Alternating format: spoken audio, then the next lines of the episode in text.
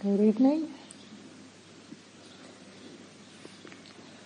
So over the course of this retreat so far, we've been mostly focusing on the wisdom aspect of the Buddha's teaching. So we've been developing a strong foundation of sati and samadhi to help us see clearly what's happening in the body, the heart, the mind. And quite often when we really investigate what's going on, what we see are various kinds of unsatisfactoriness, stress, distress, suffering, dukkha, that first noble truth that I spoke about a few days ago. And when sati and samadhi, mindfulness and steadiness are strong, they give us the inner resources to be able to meet that dukkha without getting swamped by it, without getting lost in it, without falling into reactivity. But for all of us, there are times here on this retreat, as well as in our daily lives, where the dukkha that's coming up is more than we have the capacity to meet. And we do get swept away into more stress, distress, suffering. So one aspect of the Buddha's teachings that I've come to appreciate more and more is that he offered us a wide range of approaches and meditation methods, including another whole set of practices known as the four Brahmavihara. And I mentioned these in passing a few times now. But these are four beautiful qualities of heart-mind. And the first one is kindness or metta, and we touched into that in that short guided meditation yesterday afternoon. And then the other three are compassion, appreciative joy, and equanimity.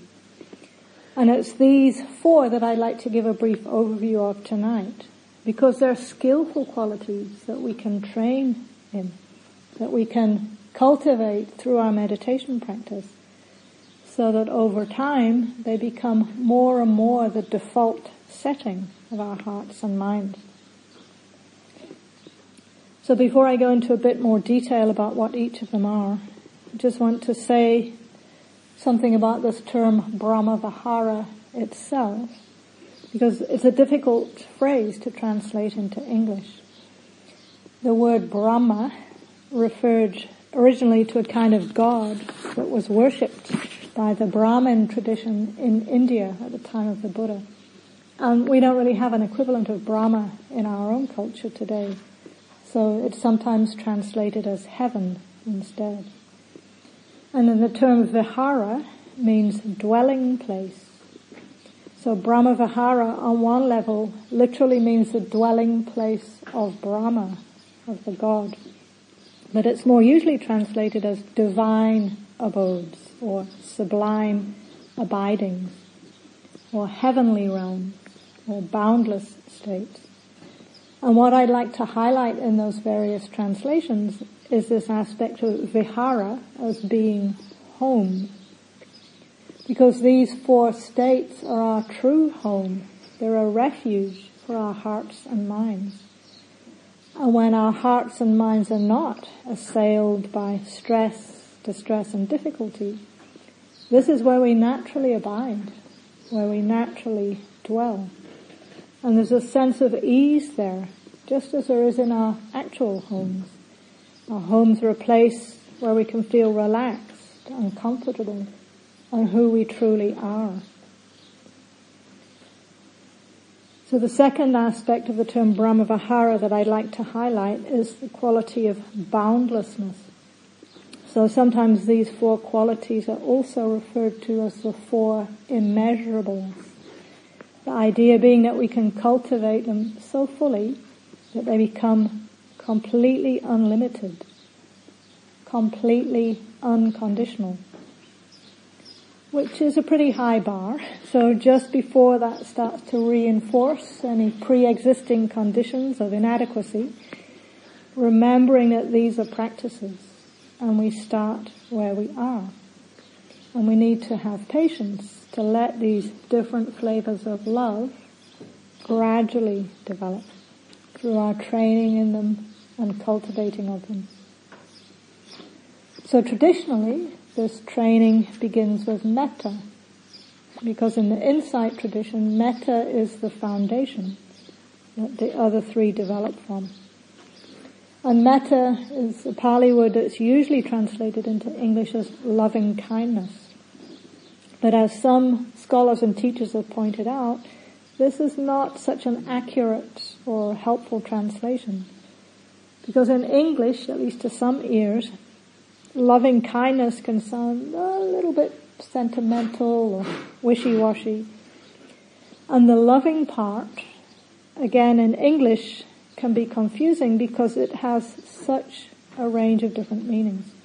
So we talk about loving ice cream, for example, which is really just a form of greed. And then there's our obsession with romantic love. So in popular culture, in music, in movies, magazines and novels, romantic love is usually a very exclusive kind of love. It's for one person and it's emotional, it's unstable, and it usually doesn't last.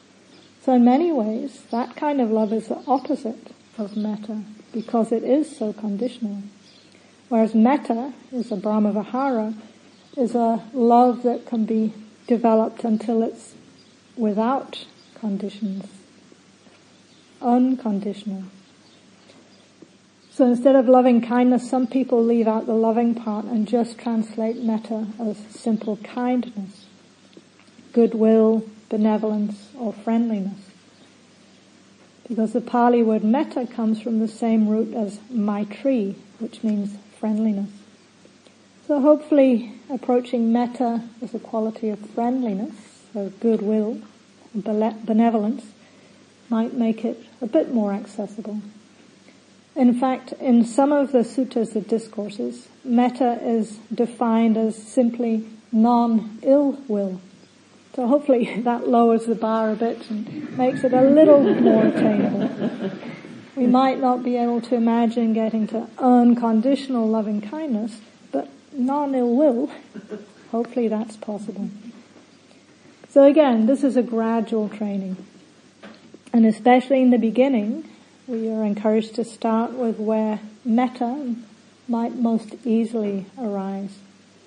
So for most of us, that means keeping it simple, and natural. And in my own metta practice recently, I found that it's sometimes easier to start with non-human beings than human beings. Because often our relationships with other human beings can be quite complex, complicated. But our relationship to animals, to birds, to fish, maybe even to insects is usually a little more straightforward. So a couple of years ago now I started this practice. As you know, I teach in many different centers in different parts of the world.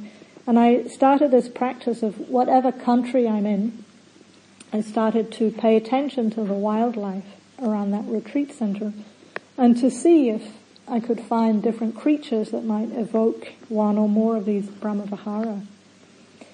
Now, for this talk, unfortunately, I haven't been here at Staveley for long enough to really get familiar with the wildlife around here. So I'll use some examples from previous centers I've been to. But hopefully the images will resonate even so. So in many of the places that I've taught, I've found that particular birds can bring up different heart responses. And when I was talking to Julie earlier, she reminded me about fantails. And I know they're there in the beech forest. As I was remembering some of my previous encounters with fantails at other places in New Zealand. So I'm guessing many of you have probably had that experience of just been walking through the trees and a fantail, a piwaka waka, just suddenly darts around you. And it's here, and it's there, it's behind, it's alongside, it's ahead. And we know that it's drawn to the insects that are stirred up by our walking. But nevertheless, when the sun catches that little bird's fantail and it's flipping playfully all around you, does it bring up a flicker of warmth? or kindness or friendliness when you think of that experience? And if yes, that might be in the terrain of metta for you. And if not, don't worry. Maybe birds are just not your thing. Maybe some other creature is. And you might experiment with auditioning different beings to see if you can find one that naturally just brings up that flicker of metta. So metta is the foundation quality of kindness, of goodwill, of friendliness. And in these teachings, when that kindness, that metta, encounters suffering, it flowers naturally as the second Brahmavihara of compassion or karuna. And compassion is the willingness to turn towards pain, stress, distress, dukkha. To meet it with kindness and when possible to help it to release. So because of this orientation towards the relief of suffering, compassion is not simply empathy. It's not just the heart that vibrates in response to our own or others' pain. It includes that orientation to relieving that pain, if at all possible.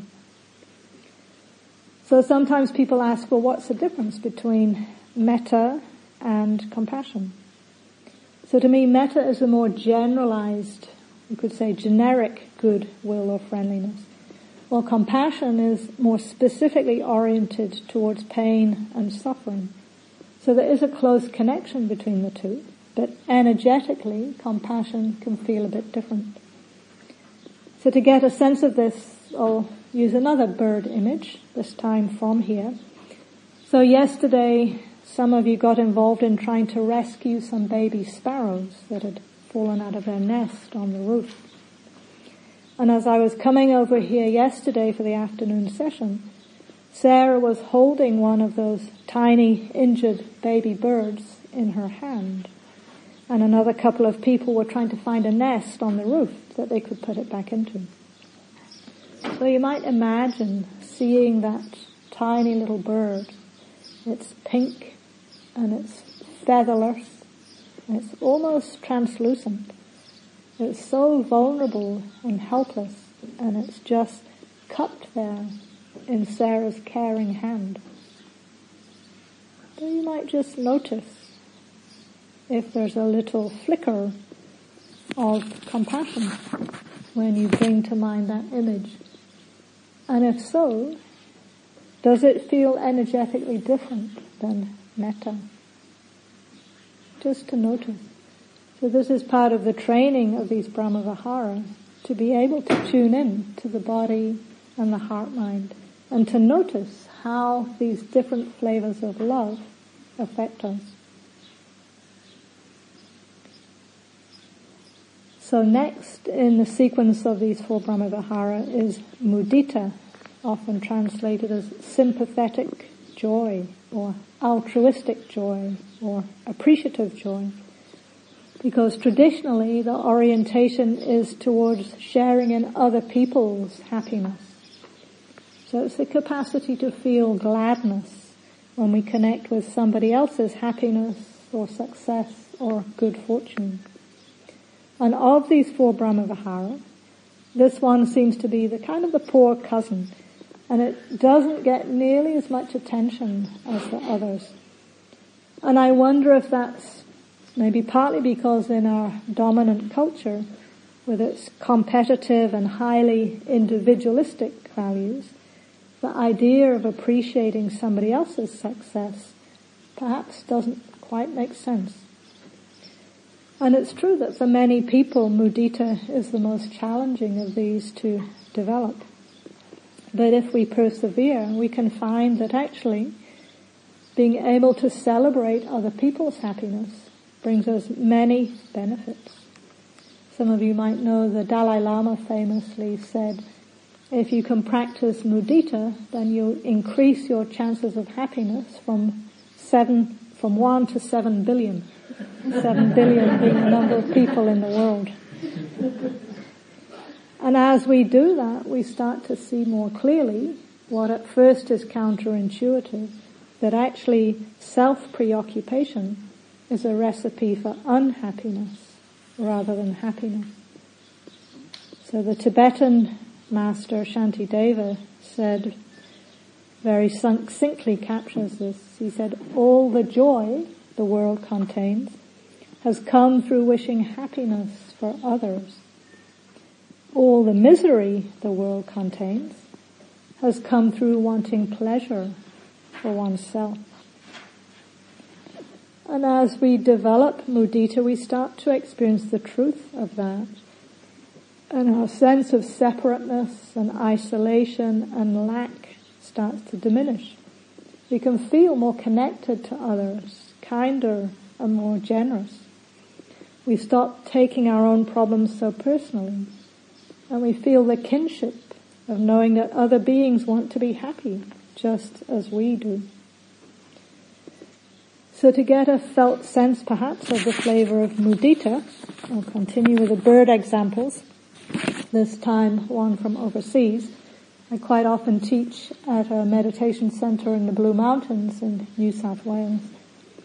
And on one visit there, I was just walking down the lane outside of the meditation hall and a neighbor invited me in to look at a bowerbird nest in his front yard.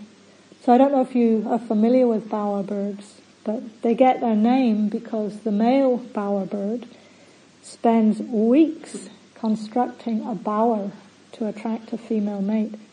And these bowers are actual structures that the bird makes by weaving grasses and sticks together in a kind of a tent. And then as if that wasn't enough, the bowerbird male then makes sure the female is going to notice that bower by lining the entrance to it with all kinds of special, almost always blue objects. So you sometimes realize that you're in the vicinity of a bowerbird bower by suddenly seeing blue plastic pegs and blue plastic pen caps and blue plastic milk bottle lids and so on. And this was true of this. And as I was looking at this bower, I noticed the male bowerbird was darting around in the bushes. I think he was probably worried that I might be going to steal some of his precious blue things. The bottle caps and the rosella feathers and the drinking straws and so on. And as I looked at that array of blue plastic mandala, I did feel this sense of delight and appreciation for all of that bird's efforts that he was going to, to make something beautiful for his mate. And I hope that he was successful. Because it's a lot of effort. but we're sticking to mudita, so stay with the appreciation. Do you feel that? Do you feel just that flicker of lightness and delight? And does it feel different energetically from compassion or simple metta. So now we come to the fourth of the four Brahmavihara, which is upekkha, usually translated as equanimity. And this isn't a very common word in English anymore. In fact, I don't think I'd ever heard of it until I started to come into contact with these teachings. So it basically means balance of mind, evenness, steadiness, stability, composure. It's the capacity to meet whatever we experience, pleasant or unpleasant, delightful or painful, without falling into reactivity. And just to be clear though, this non-reactivity is not a dull or disconnected disengagement. True equanimity has a very refined and energetic quality to it and it allows us to open to whatever presents itself without falling into wanting or not wanting. So on its deepest level, it manifests as profound acceptance and peace. And the Pali word upekkha has its roots in words associated with seeing, with vision. So one literal translation of upekkha is to look over and it suggests being in the position to see the bigger picture. So it links directly to clear seeing, to insight, to vipassana. And sometimes I think of equanimity as being like that experience of climbing up a mountainside. You know, if you're going on a hike and you're in the first stages slogging through the forest and it's hard going and you're just right in front of step by step. And then at some point perhaps you get above the tree line and you get to an overlook and you suddenly see where you've come from with a, and that change of perspective for me is a moment of equanimity. There's a sense of openness and spaciousness and expansiveness because I'm not locked into my own small viewpoint anymore. There's a little taste of freedom. So perhaps you're wondering what kind of bird might represent the quality of equanimity. That's a good question because it took me quite a long time to think of one. In fact, I had to ask for suggestions from other people, kind of crowdsource it. And one of the managers reminded me of the powerful owl, the Australian powerful owl. And I actually had a very beautiful photo of one of these powerful owls on my desktop. So it stares with huge, intense eyes. And as the name might suggest, it does have a very powerful presence. And I get the impression that it's very still and it doesn't move unless it absolutely has to. But when it does move, it is extremely effective. In fact, one of the photos I saw when I was looking up about this bird, the photo was captioned, powerful owl holding the back half of a common ringtail possum. so you might wonder, or not, what happened to the front half of that ringtail possum. But right there, it's an opportunity to practice equanimity. Because that owl is acting in accordance with its nature. Not necessarily how we wish it to act. So perhaps we can appreciate its strength and its magnificence and at the same time respect its nature. It is a predator and it has its place in the bigger picture of our natural environment. So that's a very brief overview of what these four Brahmavihara qualities are. And we'll be touching into some of them in the coming days. So for now, I just wanted to say a little bit more about how all four of them are interrelated. Because we need to practice all four of them to get their full benefit. So one analogy is if you think of a piece of rope you know, if it's just a one ply, one strand piece of rope, it doesn't have nearly as much strength as four plies all working together to strengthen each other. And together these four act as very powerful antidotes to the hindrances and to all afflictive mind states. So to get just an initial sense of how these work together, I'd like to share a way of framing it that was put together by two English Dharma teachers, Caroline Jones and Paul Burrows. So they talk about them as four flavors of love. And they say metta, or kindness, is the love that connects. It's an antidote to all forms of aversion. It is not attachment. If it slides into sentimentality, karuna or compassion brings the heart back into balance. Karuna is the love that responds. It's an antidote to cruelty. It is not pity. If it slides into sorrow, mudita, appreciative joy, brings the heart back into balance. Mudita is the love that celebrates. It's an antidote to envy. It is not competitive. If it slides into agitated excitement, upekkha, equanimity, brings the heart back into balance. Upekkha, the love that allows, is the antidote to partiality. It is not indifference. If it slides into disconnection, metta brings the heart back into balance. So in that description, we can get a sense of how each of the four qualities can be used to balance out an unhelpful mind state and to bring strength and reinforce the others too. So you might notice that each quality naturally slides into the next. But in the end, we return again to metta, to kindness. So if the last quality, equanimity, slides into disconnection, metta brings the heart back into balance.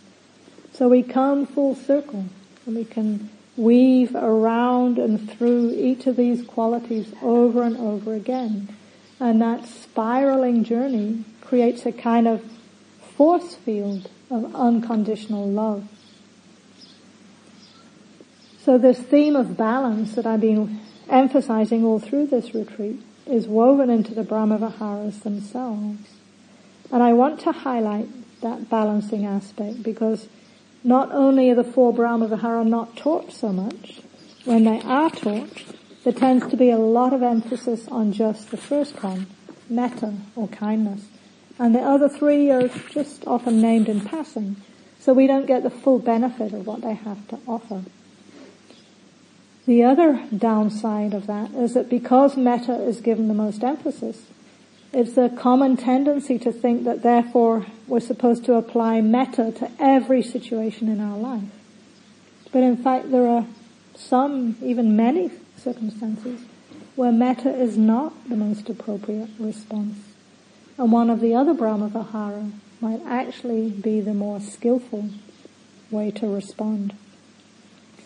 So sometimes people will say things like, well, I've been in a custody battle with my ex-partner for the last five years. I'm trying to do metta for them, but it's just not working. And usually I'll say, mm, no. Have you tried self-compassion for the pain of that? And usually they just look at me in horror. Because the idea of offering compassion to ourselves is for many people very alien. So I'd like to say a little more about compassion now and how it fits into this overall path of practice. In the later Buddhist tradition, this whole path is sometimes spoken of in terms of the metaphor of the two wings to awakening. And those two wings are wisdom and compassion. And we can understand very directly from that metaphor that we need both wings to be equally well developed if we're going to metaphorically fly. So wisdom is the ability to see clearly, to develop insight, which is what we've been focusing on so far. Compassion, as I said, is that willingness to turn towards suffering, to meet it with kindness, and where possible, to help it to release. And probably because we're in the nominal insight tradition, the wisdom wing of the practice for most of us has been given a lot more emphasis and less attention has been paid to the compassion wing. So for any of us, from time to time, we might do a practice review and just to check, how is that balance between wisdom and compassion? And when I've done this in my own practice at times, with hindsight, I've been able to recognize that one or the other wing had just got a little too far ahead of the other, or sometimes a lot too far ahead of the other. And that gap between them was uncomfortable and discouraging until eventually I realized what had happened and was able to strengthen the other wing to help come back to balance. So because we're in the insight tradition, it's often more common for the wisdom wing to get ahead of the compassion wing. And we put a lot of emphasis on seeing clearly. And at first, our insights tend to be on a more, you could say, psychological level. So we start to recognize our own personal habit patterns and our deep-rooted conditioning and our defense strategies and so on. And it can start to feel like all of our so-called defilements are being revealed to us in vibrant, ultra-high definition. And that old joke that I shared the other day, self-knowledge is not necessarily good news. And at this stage of the practice, that can feel painfully true. But then as the practice deepens, we start to move beyond the more psychological insights and to see more clearly into what are known as the three universal characteristics that the Buddha recognized as being true of all experience. So the insight that everything is impermanent. We were touching into that insight in the relational practice this afternoon when we were noticing the constant changing of our mental state. And then because of that impermanence, it's unreliable, unsatisfactory. Nothing can give us lasting satisfaction.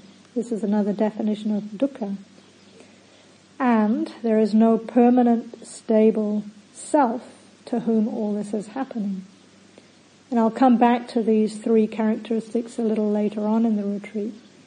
But just to say that at first, when we first start to encounter these three characteristics more clearly, it can be unsettling, even painful, because they challenge us to let go of some very deeply held beliefs about who we are and how the world is.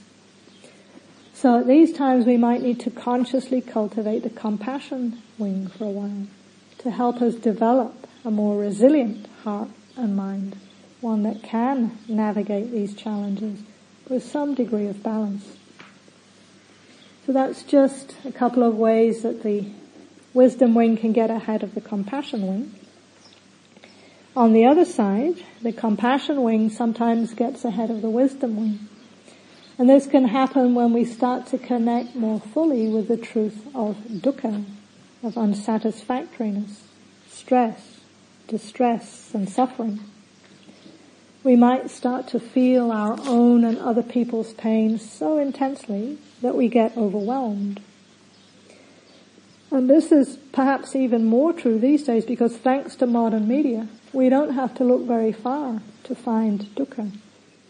All the misery of the world is available in our own living rooms. And that's on top of all the dukkha we're experiencing in ourselves, in our families, in our communities. So it's not surprising that at times we might fall into grief and despair. And at these times, we might need to connect back to the wisdom wing again, to really see clearly the truth of impermanence. This too shall pass. Everything changes. And even dukkha comes and goes. We also can recognize that it's not personal and it becomes possible to taste moments of deep freedom, even in the midst of intense difficulty. So bringing awareness to each of these two wings of wisdom and compassion, learning how to balance them, is part of the art, the skill of this practice. So compassion is what flowers when metta turns towards suffering. But for most people, this is not the usual way we relate to dukkha. For many of us, it's totally counterintuitive to move towards suffering, not away from it. And we might even think, this isn't what I signed up for. I came here to get away from suffering. Why would I want to get closer to it? Well, one reason I referred to the other night, there are times in life when pain or suffering is not possible to escape from. And so as I mentioned the other night, it's good practice to start meeting small difficulties now so that we can build that compassion muscle before we really need it. So one analogy I think of in terms of being willing to turn towards pain it's a bit like swimming in the sea when one of those monster waves appears on the horizon. And our instinct might be to turn and try and swim away from it or uh, run away from it if we can touch the ground. But usually if we do that, we end up getting slammed. On the other hand, if we can have the presence of mind and the courage to turn and face that wave and at the right moment dive under it, might be pretty turbulent, but we usually come out the other side in better shape than if we'd been slammed into the sand. So with that analogy we can understand it does take courage to turn to suffering instead of run from it. But the more we do it, the more our capacity gets stronger. Unfortunately, though, in mainstream society, compassion, I think, is not something that's been highly valued. You could even say it feels at times like there's an epidemic of non-compassion. And perhaps because of mainstream society's tendency to, towards perfectionism and competitiveness and individualism, for many people, just the idea of cultivating compassion can seem quite foreign, even threatening. So often when we first begin to try to develop compassion, we come into direct contact with all the obstacles to it. But remembering the slogan I shared the other day, if it's in the way, it is the way. Transforming those obstacles can become vehicles to help that compassion to deepen. So I'd like to just take a few more minutes to name some of the challenges that we often face when we try to turn in this direction. So in my own experience, the first challenge came from being completely clueless about what compassion even was. Fortunately though, the very first Vipassana retreat that I sat was taught by teachers who put equal emphasis on wisdom and compassion. But on that first retreat, I literally didn't hear them use the word compassion. It was only when I went back for a second retreat with them, about three months later, that they suddenly started talking about compassion over and over and over again.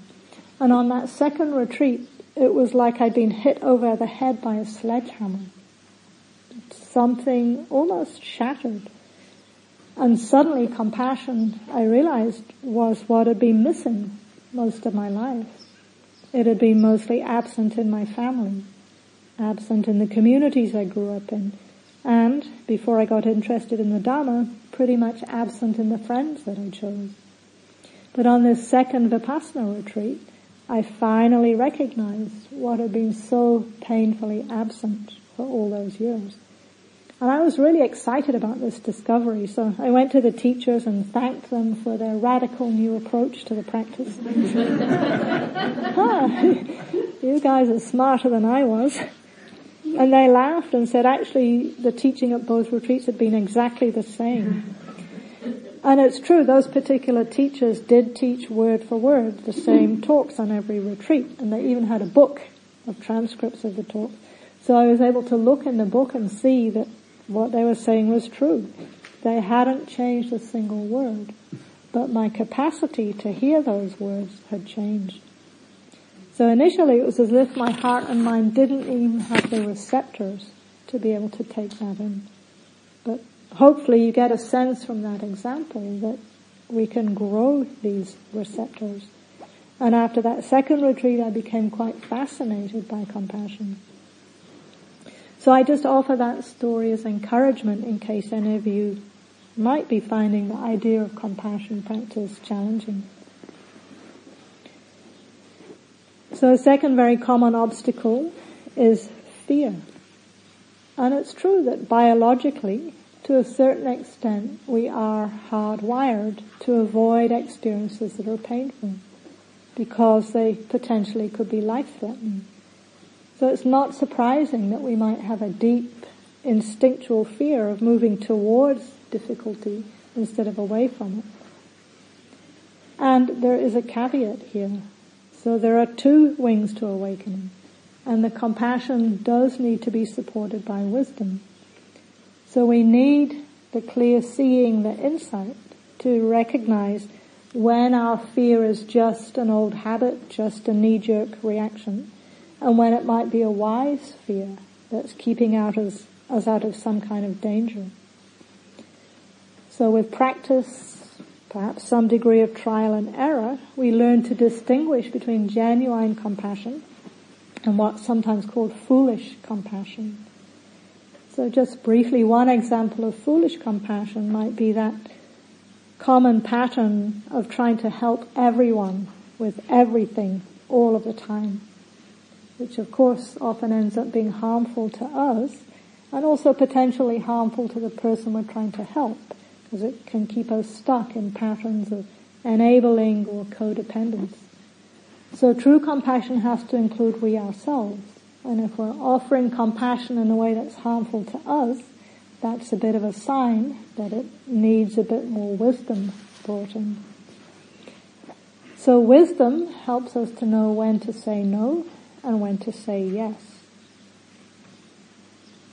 And to listen to those rhythms and to recognize and to honor those times, to know when it is appropriate, at times to withdraw, to close the heart, to protect oneself. So a few years ago on retreat, I was really feeling into this rhythm of my own heart opening and closing, and I was noticing that pressure, it should be open, it should be open, and then the resistance. So instead of that pushing, I tried to be a little more attuned. And as I was doing that, a visual image came to mind of a sea anemone. So do you all know what sea anemones are? Those little jelly blob creatures that live in rock pools. And when I was a child and living in Scotland, we would go on beach holidays and we would often explore the rock pools at low tide. And on the edges of these rock pools would be red and brown and orange sea anemones and they have those translucent tentacles that uh, would sway in the salt water. And my father showed me how if you just touch them very gently, all their tentacles retract and they're just a smooth blob of jelly. And as a five-year-old, I thought this was totally magic. But I wanted to know why. Why do they do that? And later I found out that they do it to stay safe. But when the sea anemone's tentacles are retracted like that, they can't feed. So at some point they have to take the risk and open up again. And I felt, well, in some ways the human heart is like that. It alternates between periods of needing to be safe and needing to feed. And it's that vulnerability that allows us to find nourishment through contact with others. And based on what many of you were reporting from the Insight Dialogue practice this afternoon, when we can take the risk to be more fully present with ourselves, with our partner, courage develops, trust develops, and we experience that deeper befriending that I spoke of on opening night. So this process of befriending, whether it's of ourselves or another, comes from refined listening. And again, exactly as we've been doing in the relational practice, listening itself is a practice of compassion because it's about tuning in, attunement, listening to our own and to others' experience. So later in the Buddhist tradition, this link between listening and compassion became more explicit in the image of Kuan Yin. This is the archetype. I think we've got one here. Archetype of compassion. And in the Zen tradition, she's known as she who hears the cries of the world. And in the Zen tradition it said that she listens as if she had ears on every cell of her body. That's quite a striking image. Can you listen as if you had ears on every cell of your body? And this metaphor of listening requires us to settle back and to receive. But it's not passive because out of that deep listening, we know what's the appropriate response. And again, there are often images of Kuan Yin that show her in the sitting posture, and when she's sitting, it looks something like this. So in this posture, half of her body is sitting in meditation, but the other half is poised and ready to act. So she's combining that balance of receptivity and responsiveness. So this attunement to the inner world and the outer world. And in my own practice, there was a significant turning point when I realized that compassion or any of the Brahmaviharas are not states that we're trying to manufacture. or conjure up out of nowhere. They're actually already there. And it's the act of listening out for them, learning to recognize them, that helps them to flourish. And at first they might feel very, very faint and far away.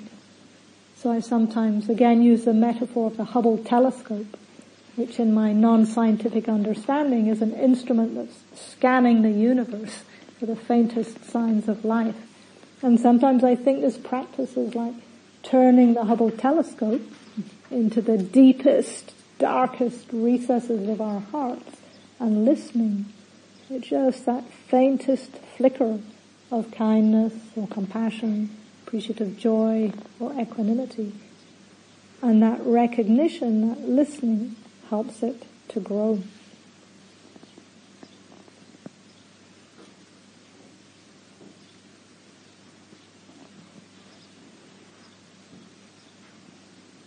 So this deep listening of Kuan Yin includes listening to our own pain equally with everyone else's. And so I've come to think of self-compassion as almost a universal solvent for working with all difficult mind states.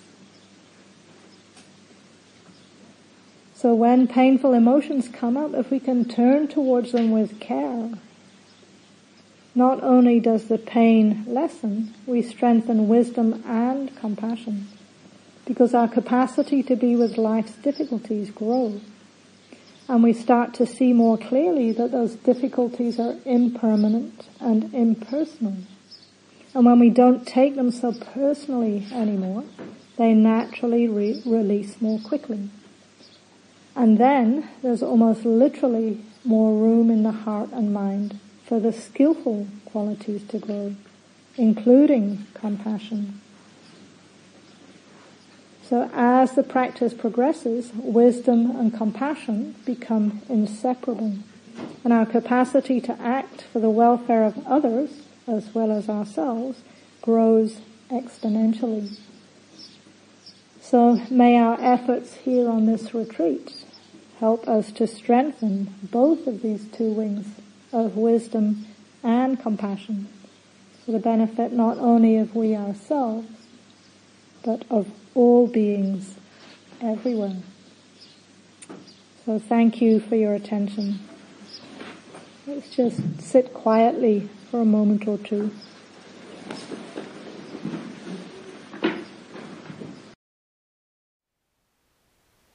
Thank you for listening. To learn how you can support the teachers and Dharma Seed, please visit dharmaseed.org slash donate.